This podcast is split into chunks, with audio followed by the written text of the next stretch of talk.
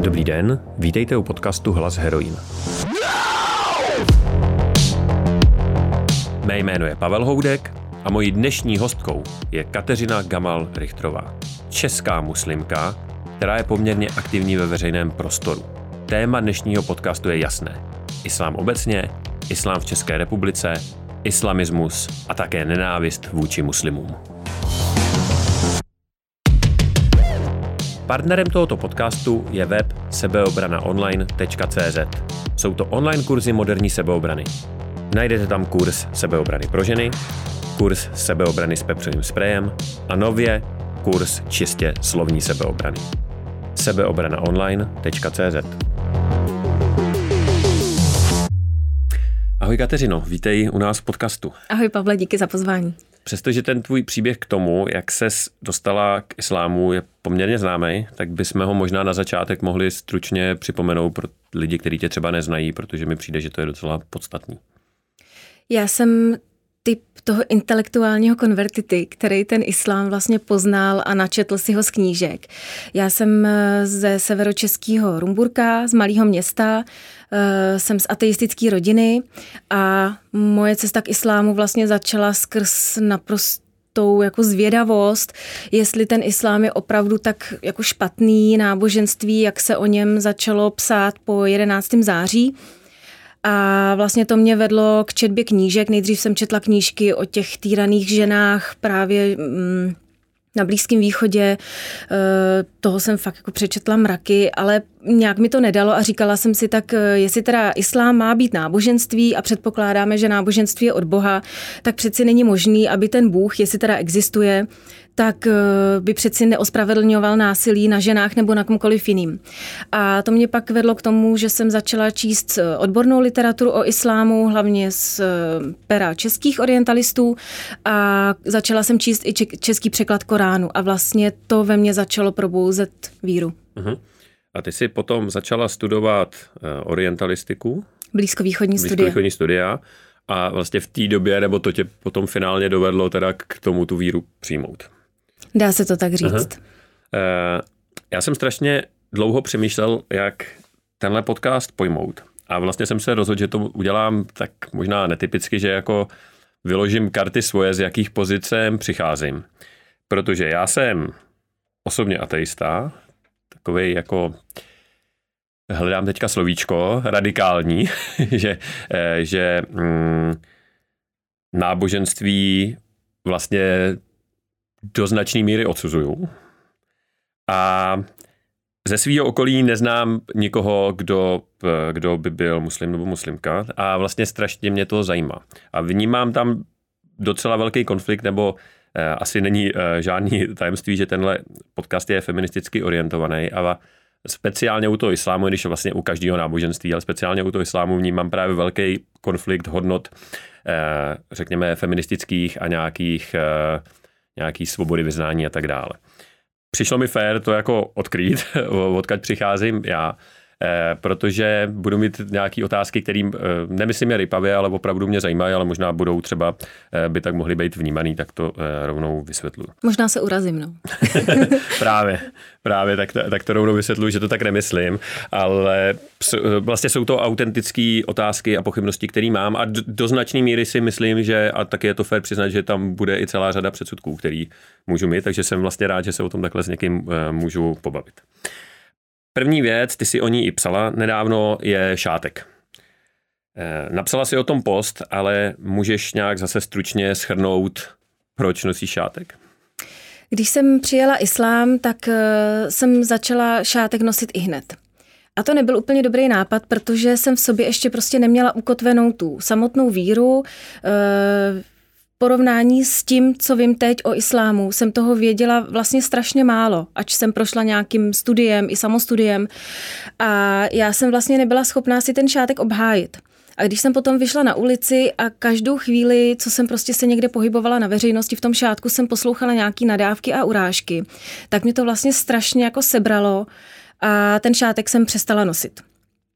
E, trvalo přibližně další třeba rok, možná dva, kdy jsem o tom islámu opravdu se snažila do, dohledávat si informace, eh, číst o něm, vzdělávat se a postupem času jsem došla k tomu přesvědčení, že ten šátek je mojí náboženskou povinností.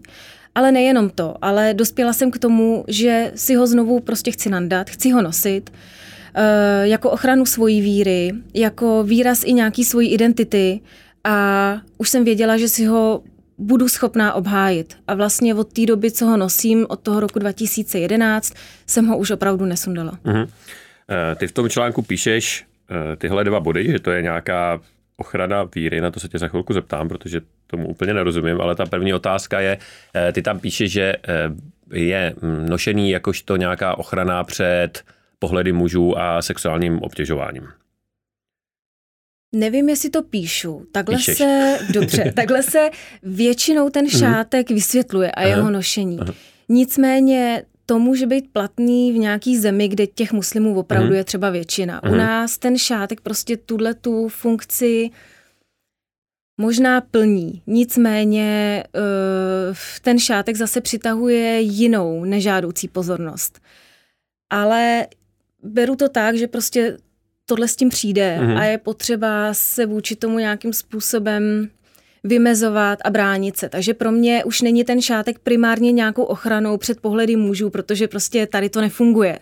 Když si nandám šátek, zvlášť takhle růžový, tak jsem všem na očích. Jasně.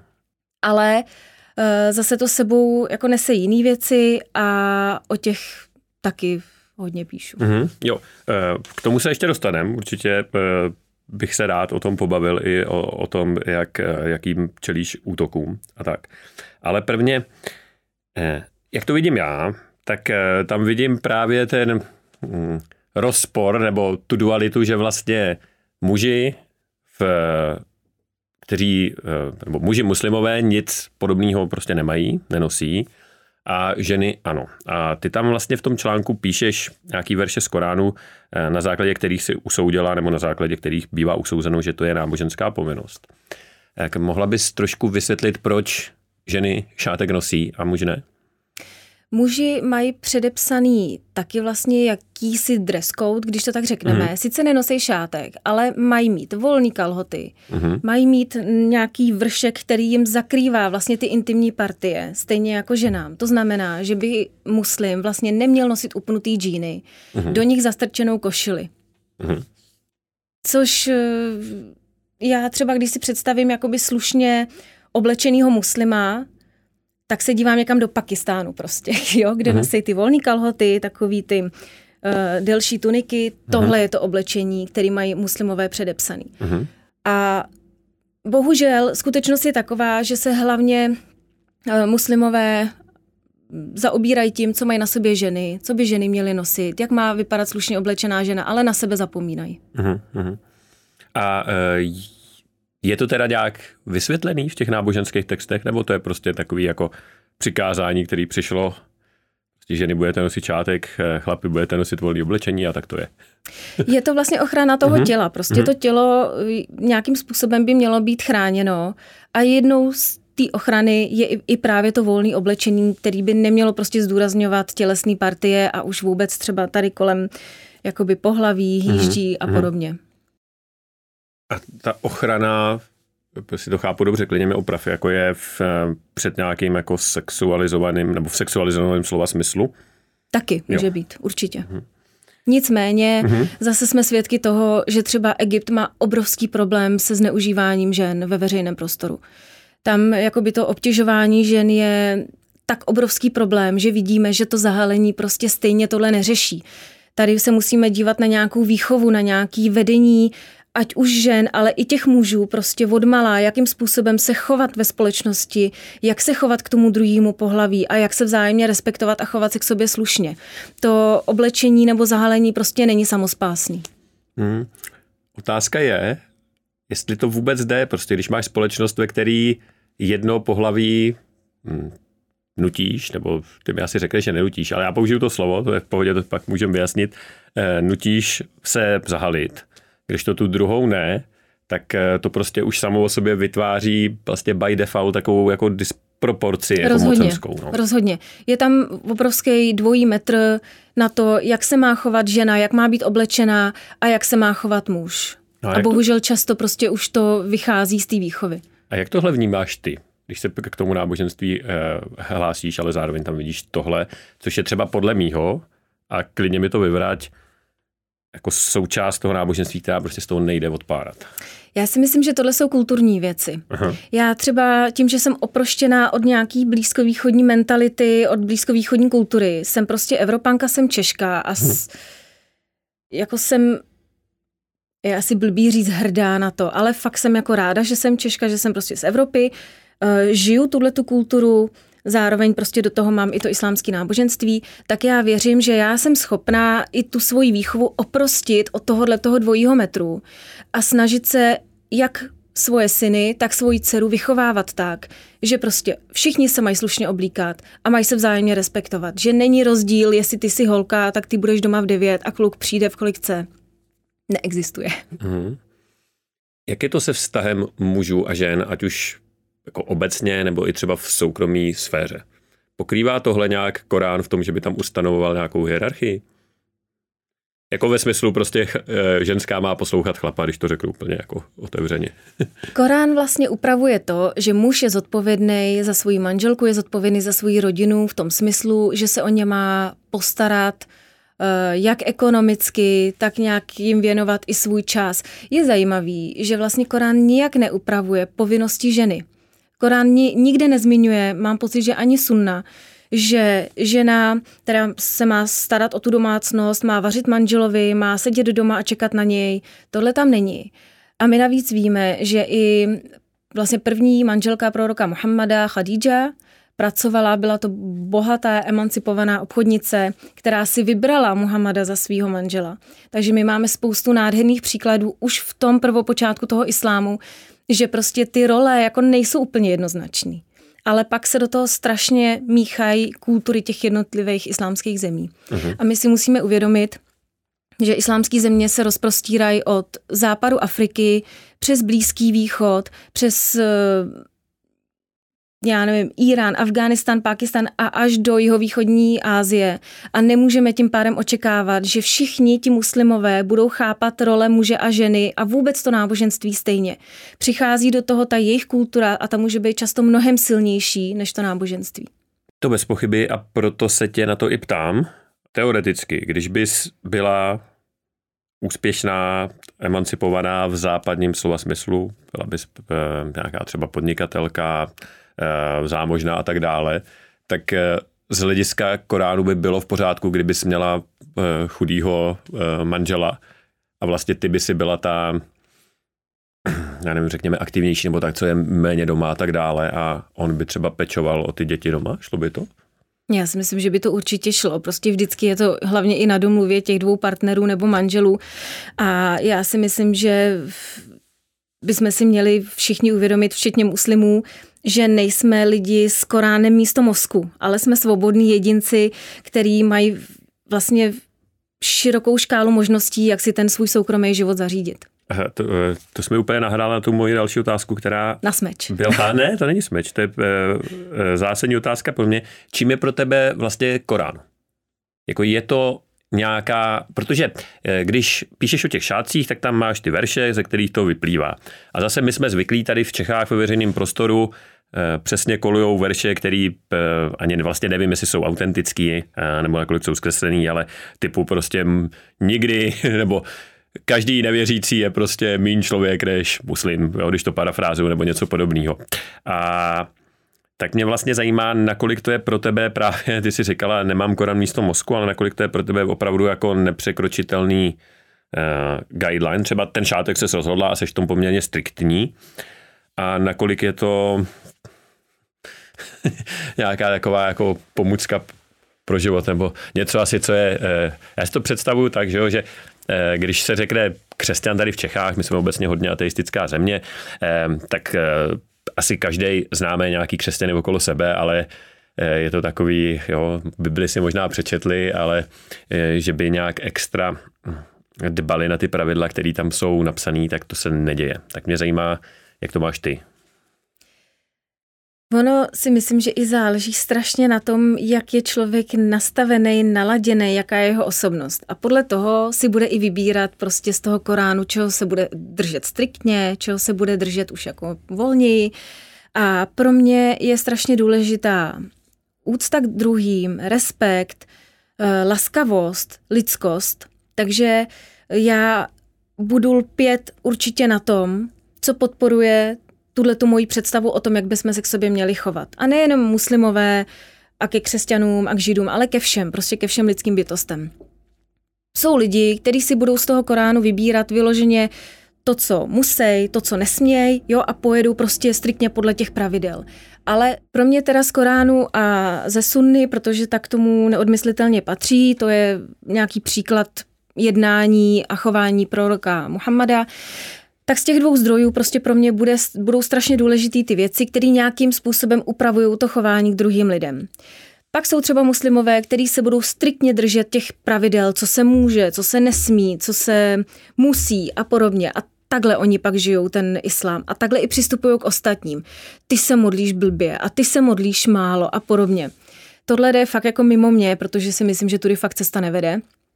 Takže ono strašně záleží, co si v tom Koránu chceš najít. A bohužel jsou lidi, kteří si tam chtějí najít nějaké ospravedlnění pro to, aby ubližovali druhým a prostě ho tam najdou.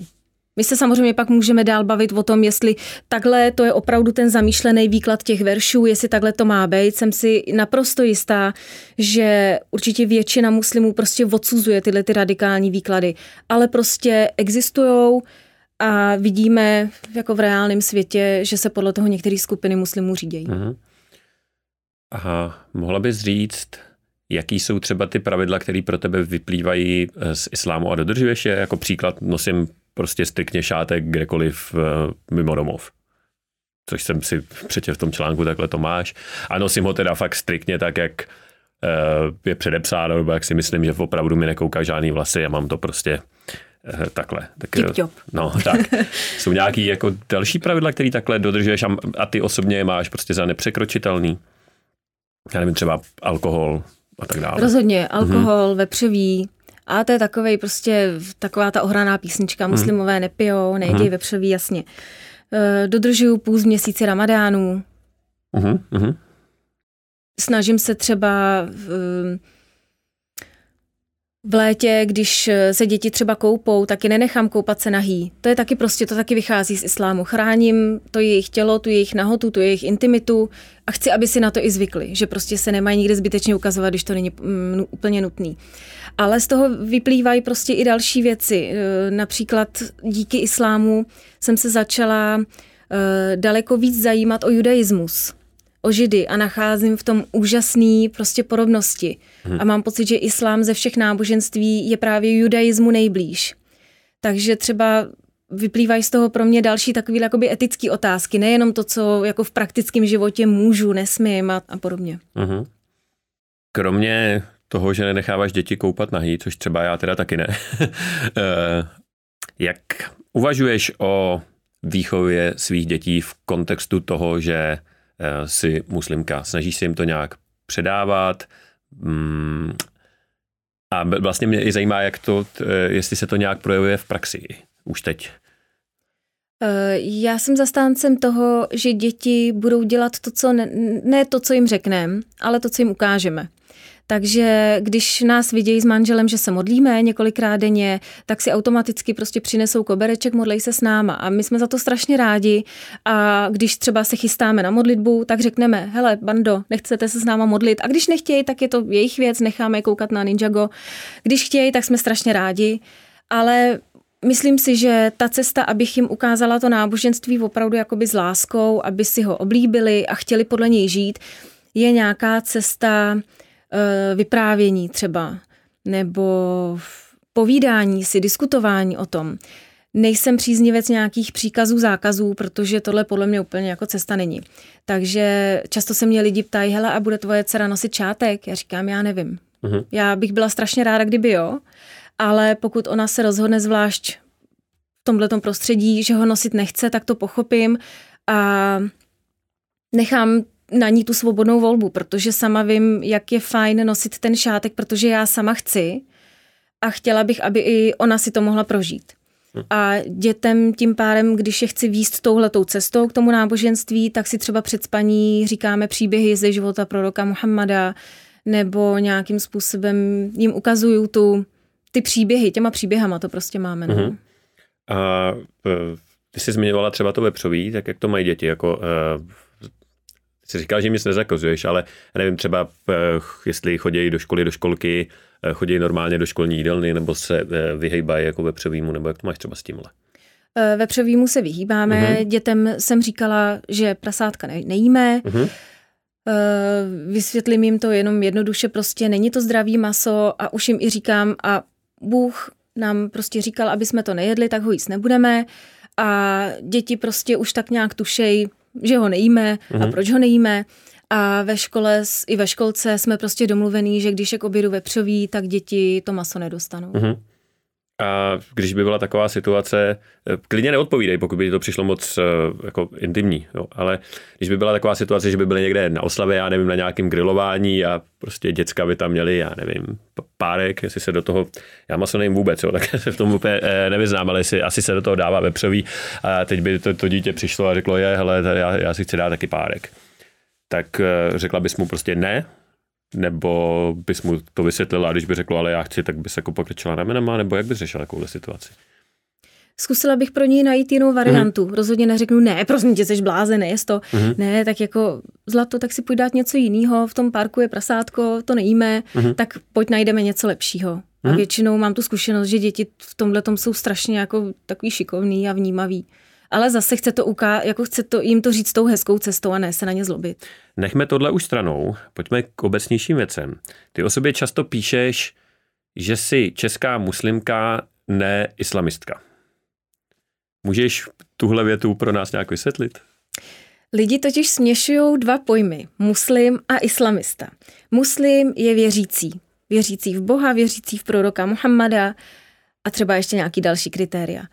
Islamista je člověk, který zastává názor, že islám není jenom osobní víra člověka, ale zároveň jsou to pravidla, jak výst politiku a nějaký islámský stát. Teď to nemyslím v tom smyslu té teroristické organizace, ale nějaký státní s malým i prostě. Uh, takže a, jo, a jsou i třeba, nedávno se mě jedna paní ptala, myslela to dobře. Hele, a ty jsi islamistka tak jsem říkala, No, já jsem muslimka a dál už jsem to jako nějak neřešila, ale prostě když mi někdo řekne, že jsem islamistka, tak pro mě je to skoro jako... Ono to nemusí mít negativní konotace. Pro mě trošku jo, ale já říkám, jsem muslimka, jsem česká muslimka a neřeším, jestli islám má být nebo nemá být v politice. Já si prostě jedu ten svůj život podle islámu, nebo snažím se a jako ostatní mě moc nezajímá. Mhm, chápu.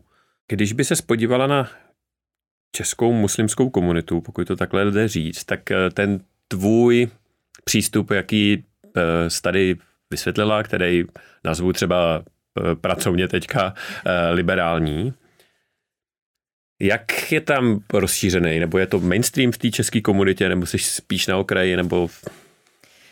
Ona, ta česká komunita vlastně ani není komunita. My mm-hmm. jsme, muslimové tady pocházejí z různých koutů světa nedržíme nijak moc spolu. Mhm. Scházíme se v menších skupinkách, nebo se scházejí ty jednotlivé národnosti, takže o komunitě se fakt v našem případě mluvit moc nedá. A tím pádem já ani nejsem schopná říct, jestli tohle je mainstream. Tohle moje představa o islámu a to jeho žití. Uh, já bych snad i řekla, že ne, ale nemůžu to ničím podložit. Mm-hmm. Je to jenom takový, takový, takový Je to můj pocit. Pocitový. Okay. Ještě jsem si vzpomněl na jedno téma, který je takový horký v těch eh, veřejných eh, debatách, který vyplývá z, z, z islámské víry. Bo vlastně teď jsme si řekli, ne, islámská víra můžu říct, to no, není islamismus, jo. jo. Aby jsme to zase nesměšovali, jsme si vyjasnili pěkně ty pojmy. A to je eh, mnohoženství nebo víceženství. Jak je to s tímhle? Podle Koránu si muž může vzít až čtyři manželky. Mm-hmm. Nicméně, stejně v tom Koránu, v tom stejným je napsaný, pokud se obáváte, že nebudete moc být spravedlivý ke všem, pak si vemte jenom jednu. Takže v Koránu je sice daná ta možnost, ta volnost vzít si ty čtyři ženy. To je, to je jako fakt... Nechápu, nechápu, jako kdo by si vzal čtyři ženy, to musí být fakt jako šílený, ale dobrý. Ale zároveň je tam doporučený, berte si jenom jednu ženu. Mm-hmm. Protože prostě tam nejde jenom o to finančně ty manželky zabezpečit, dát každý vlastní svoji domácnost, ale je potřeba mezi ně rozdělit spravedlivě i čas, nějakou náklonost, což si už vůbec neumím představit, takže proto Bůh doporučuje brát si jenom tu jednu. A z tvýho úhlu pohledu padá tohle zase mezi věci, které jsou na té diskuzi, jak jsme se o tom bavili v tom Tak tohle je možnost, nebo... tohle není jako přikázání. Jo? Nicméně, jako kdyby třeba manžel přišel domů s tím, že si bere druhou, tak mu řeknu tak čau, já jdu. Uh-huh. A zase máme krásný příklad v těch eh, prvních letech islámu, kdy uh, Muhammad třeba po dobu, co měl Khadídžu, teď nejsem schopná úplně spočítat hned, jak dlouho s ní byl uh, ženatý, nicméně to bylo monogamní manželství. A třeba víme, že když si potom vzal Aishu, tak ta vlastně žárlila na ty jeho původní manželky i na tu Khadídžu, takže muslimka nemá vlastně vůbec žádnou jako ani náboženskou, ani morální povinnost manželovi všechny ty další manželky jako schvalovat. Je úplně v pohodě, když s tím není v pohodě, když to nechce, když žádlí, když je nešťastná. To jsem teda řekla blbě, že je v pohodě, když je nešťastná. To uh. není samozřejmě v pohodě, že je nešťastná. Chtěla jsem tím říct, že to, že Korán umožňuje muži vzít si čtyři manželky, vůbec neznamená, že s tím ta první manželka musí souhlasit. Jasně. Eh, ještě jednu otázku k šátku, k čím se, eh, kterou využiju jako takový oslý můstek eh, k tomu, co jsem slíbil, že se k tomu dostaneme, a to jsou ty útoky a tak dále. Ale tady se dlouho řešil případ jedné muslimky, středoškolačky, která hm, chtěla chodit ve ško- do školy v šátku a škola jí to vlastně zakázala a řešilo se to na rovině toho, že šátek jako takový je náboženský symbol, stejně jako třeba, já nevím, kříž s Ježíšem nebo židovská hvězda nebo cokoliv dalšího. A do školy to nepatří, protože e, prostě v tomhle státě máme jasně daný odluku církve nejenom od státu, ale i od vzdělávání. Co si o tomhle e, argumentu myslíš? Nebo byla bys ochotná na něj přistoupit vnitřně, když by padlo nějaký rozhodnutí, který by to řeklo jasně, prostě náboženský symboly do školy nepatřej, tečka a takhle to prostě bude. Já si myslím, že to jako není v pohodě, protože um, to, že tady máme nějaký sekularismus, hmm. tak ještě to neznamená, že člověk je tím pádem nějak omezovaný ve své osobní víře. To jsou dvě věci, které je potřeba jako neslučovat.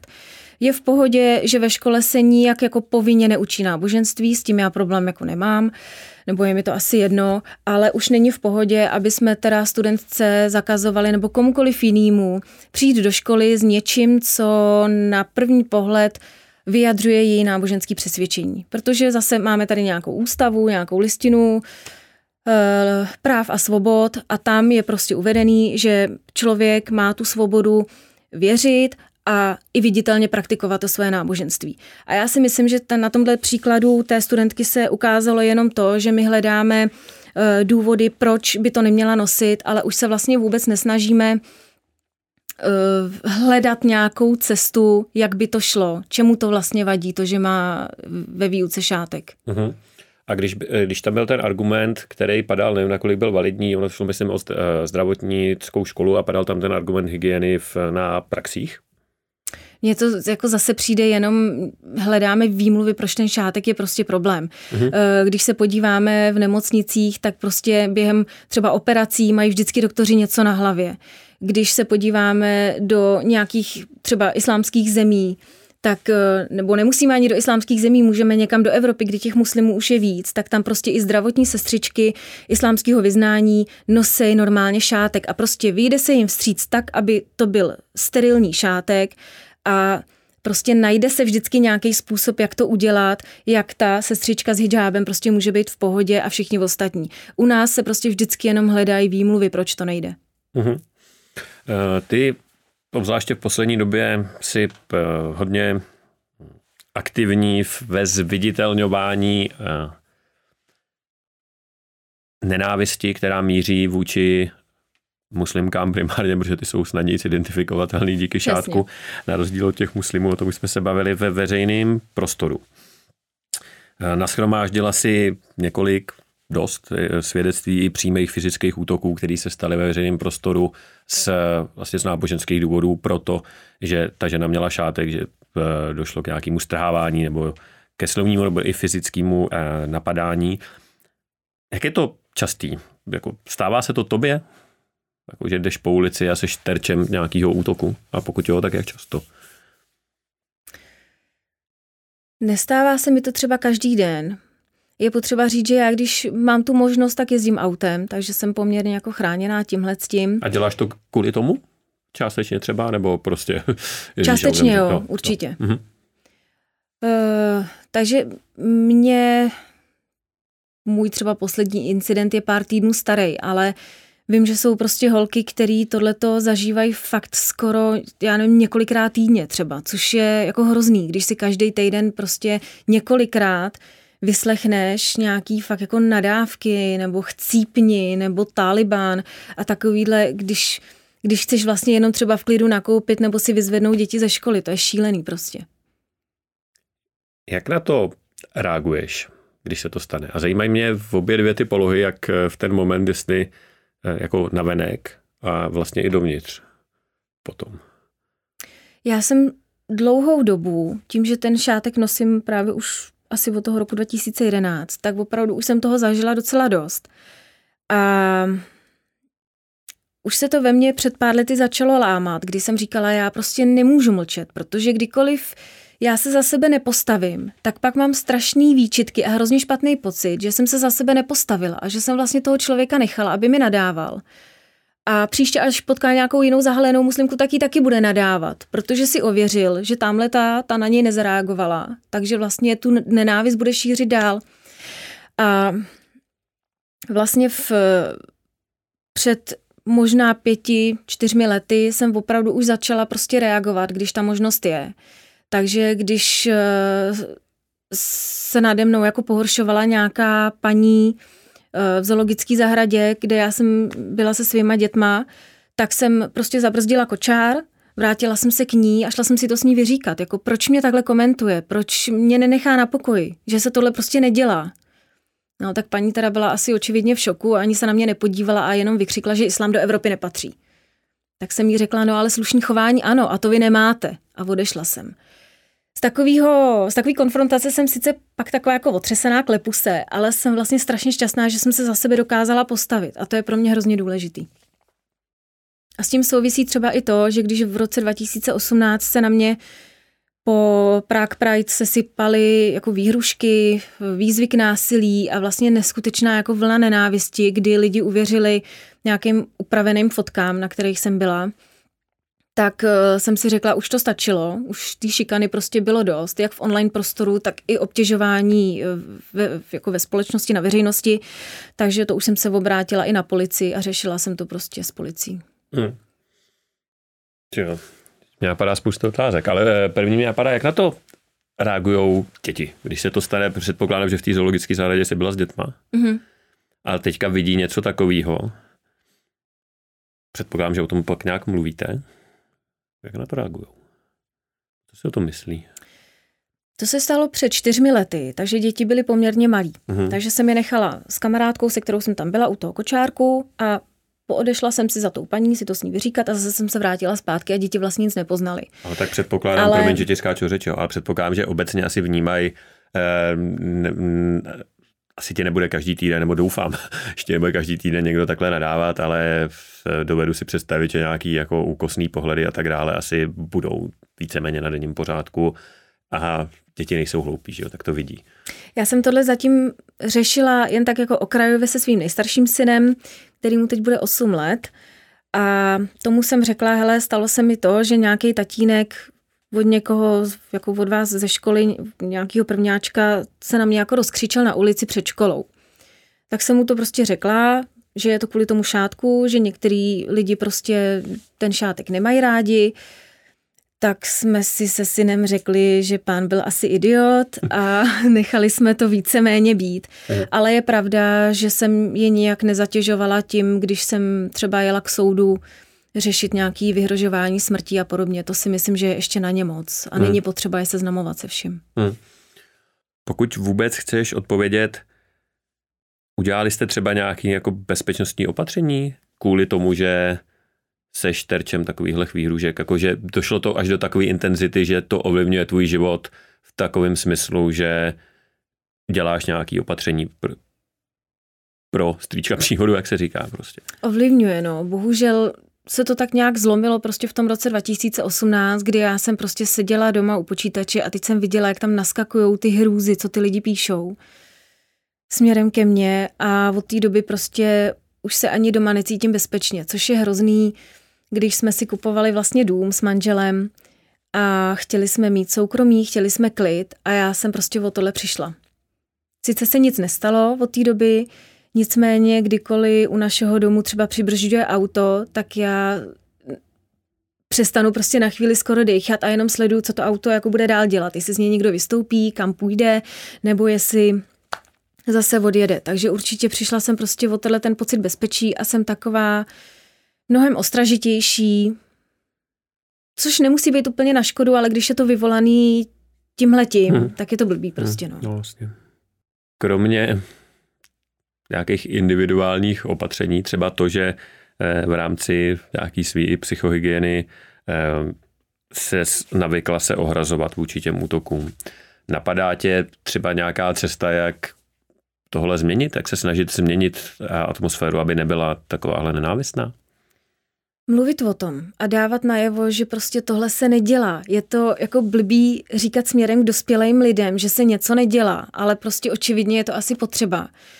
Takže prostě zviditelňovat tyhle ty případy, ozývat se, jasně, je to běh na dlouhou tráť, prostě tohle nezměníme nějak rychle. Je to bohužel na nás, na jednotlivých muslimkách, jak se k tomu postavíme. A já už přestávám být jakoby tolerantní nebo chápavá k tomu, když teda někdo muslimky napadá a oni se nebránějí. Protože mám pocit, že tady fu- bude to znít asi blbě, hrozně blbě, ale mám pocit, že tady furt bojuju jenom já, furt tady jako vykřikuju, ať prostě to nenecháváme být, ať se bráníme. A já si prostě myslím, že takovým tím základem je prostě jít do nějaký té konfrontace. Samozřejmě záleží na konkrétní situaci. Někdy prostě někdo kolem vás takhle projde, něco si zamumlá a vy ani nevíte, jestli to bylo na vás, nechcete působit paranoidně. Ale pokud třeba je to, jak se mi stalo v metru, Jela jsem se svým synem, který mu tehdy byly dva roky, držela jsem ho v náručí a stáli jsme, protože nikde nebylo místo. Neměla jsem kočár, takže jsem ho jenom prostě vzala do náručí a držela, držela jsem se té tyče a začala mě komentovat nějaká ženská ve středních letech a úplně byla jako zhnusená a říkala, no a to je ještě ke všemu Češka a říkala to nějaký svojí kolegyni. Tak jsem na ní jako zahulákala a říkám, kdybyste mě radši pustila sednout místo těch keců. No, ale paní byla docela jako hustá a říkala, ať vás pustí sednout tamhle nějaký ten pán. A vlastně se nezvedla a nechala mě stát s tím mým synem malým. Hmm. Ale... A pán se taky nezvednul, no? Pán se taky nezvednul, pán se taky nezvednul samozřejmě. Ale dobrý, aspoň jsem se jako za sebe postavila, zahulákala jsem na ní. A prostě je potřeba pustit se klidně do takovéhle konfrontace. A nebo prostě, když mi někdo pošle nějakou výhrušku nebo nějakým jiným způsobem mě bude napadat, tak se fakt jako buď obrátit na pomáhající, pomáhající organizace, třeba na Injusticia, která odvádí skvělou práci a pomáhá přesně obětem tohohle předsudečního násilí a nenávisti. A nebo prostě jít na policii. A pokud já vím, že jsem schopná v nějaký, jaký taký psychický pohodě zvládnout i třeba výslech u policie, případně soud, tak jako jdeme do toho, protože jinak se fakt nic nezmění. Hmm. Jestli se o tom bavíte třeba s, v té své jako, komunitě, nebo ty si říkal, že komunita není, ale v tom svém okruhu jako e, lidí. Jsou tam rozdíly mezi tím, co, čemu čelej ženy a muži? Je mi jasný, že ve veřejném prostoru jo, protože prostě ty muže často jako e, nelze takhle snadno identifikovat, ale i třeba v tom online prostoru? Tam asi spíš záleží, jak moc aktivní člověk v tom hmm. online prostoru je. Když eh, když to řeknu, když drží hubu a krok, tak jako asi je menší pravděpodobnost, že si ho někdo najde a bude ho obtěžovat. Pokud je člověk víc slyšet, víc aktivní, tak samozřejmě se vystavuje tomuhle riziku, ale to nesmí být prostě jako důvod stáhnout se a chodit kanálama, jenom jo. proto, že jsou lidi blbí. Ne, to s tebou souhlasím, protože já tam uh, za sebe vidím, nebo mám takovou hypotézu, třeba řekněme, že tam vidím i fakt velký prvek té misogynie, že prostě uh, v, ty lidi zaměřejí tu svoji nenávist nebo ten odpor k islámu prostě eh, na ten nejslabší článek, že jo, na tu ženu. Ale prostě jako bych si i myslel, že i kdyby potkali toho muže muslima a poznali ho, protože by mě byl nějak vizuálně identifikovatelný, jak by to stejně neudělali. Jo. A přijde mi to vlastně totálně jako ubohý, že třeba já jsem to na začátku říkal a jako taky zastávám a možná to vlastně se i v tom shodném, že e, jako politický islám je prostě velký nebezpečí, ale jít si to vyvít prostě na e, náhodný prostě holce, která má šátek a kterou potkám na ulici je fakt jako ubohost prostě na entou, no. Jako to je e, to nelze ani jako tam není žádný popsat, prostě no. ospravedlnění, žádná omluva pro tohleto. No jasně, ne, to, to, to no, se přesně. ani nesnažím jako omluvit, ale spíš tím Rozhodně. mířím k tomu, že ty lidi jsou eh, jako velmi zbabělí, protože by se nikdy nesebral a nešel by prostě před mešitu eh, říct prostě partě muslimů to, co řekne jako tobě, ale když potká prostě jednu holku jako s e, dětskem, tak, tak e, se ukáže, jako jaký je prostě velký hrdina a pak ještě to o to vykládá doma nebo v hospodě, jak ti to nedal. No. Je to možný, no. Eh, já jsem se nadechoval k další otázce, ale vlastně si říkám, že už asi nic, už jsme, že už jsme, eh, že už jsme eh, řekli všechno. Takže já ti moc děkuji, že jsi udělala čas a přišla si se mnou popovídat. A hm, hodně štěstí přeju. Děkuji moc.